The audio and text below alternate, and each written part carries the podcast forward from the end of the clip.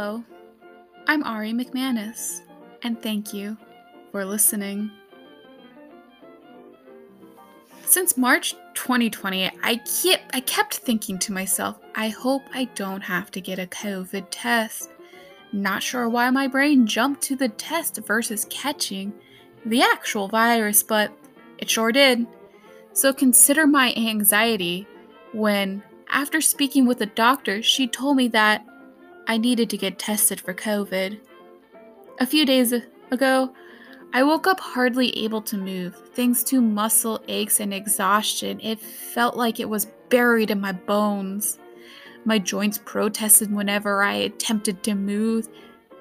Getting change was a disaster. I couldn't make it down the steps.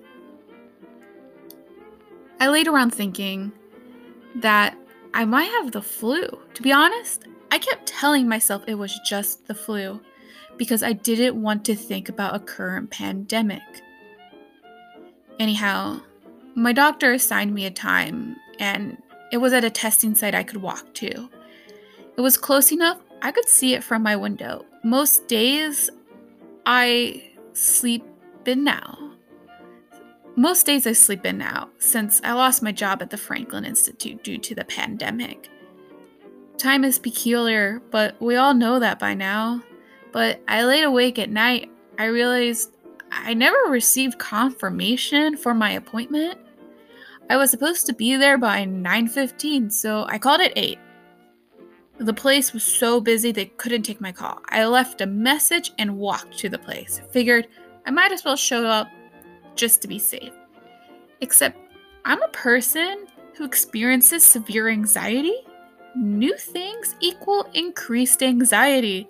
It was the first time I showed up to this particular location and couldn't figure out how to get inside. Right as somebody came to help me, I got a call back learning there was a mistake. I didn't have an appointment. Luckily, every single person I spoke to was amazing and walked me through the process. They were able to fit me in at the next available appointment at 11 and told me all the steps I needed to remember for when I returned. There were tents to the side of the building. Just walk up there, get in line, and soon I'd be checked in.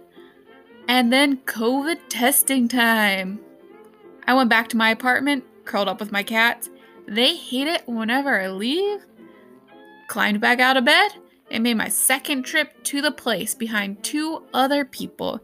Even though my appointment was 11 o'clock, I arrived at 10:50 and was out of there pretty much by 10:55. I was surprised by how fast the process went.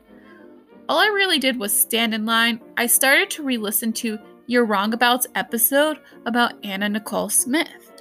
But I pretty much hit play when I was called to check in to I was called to the check-in desk.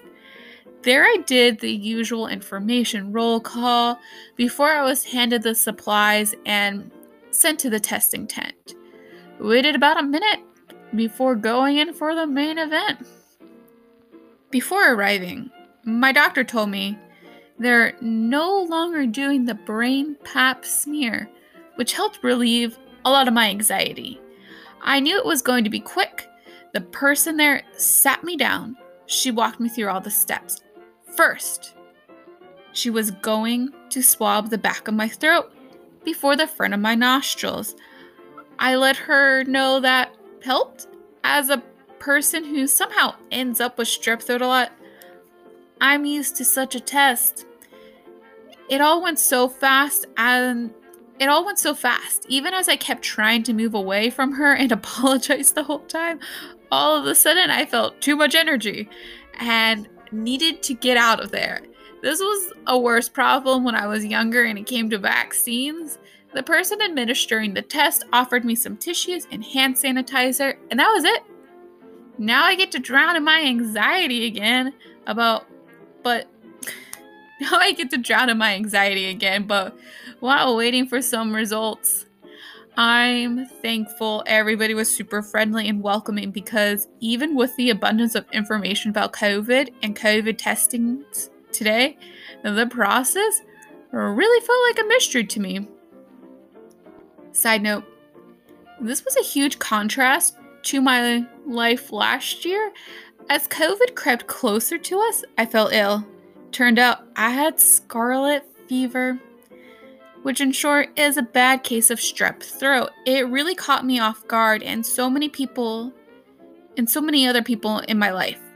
A lot of people did not realize scarlet fever was still around. It sure is. When looking through primary sources in Philadelphia City Archives, there were records of infectious disease deaths in 1918, and it was surreal to read that 43 people died of the disease, scarlet fever. Works cited Annual Report, Bureau of Police, 1918.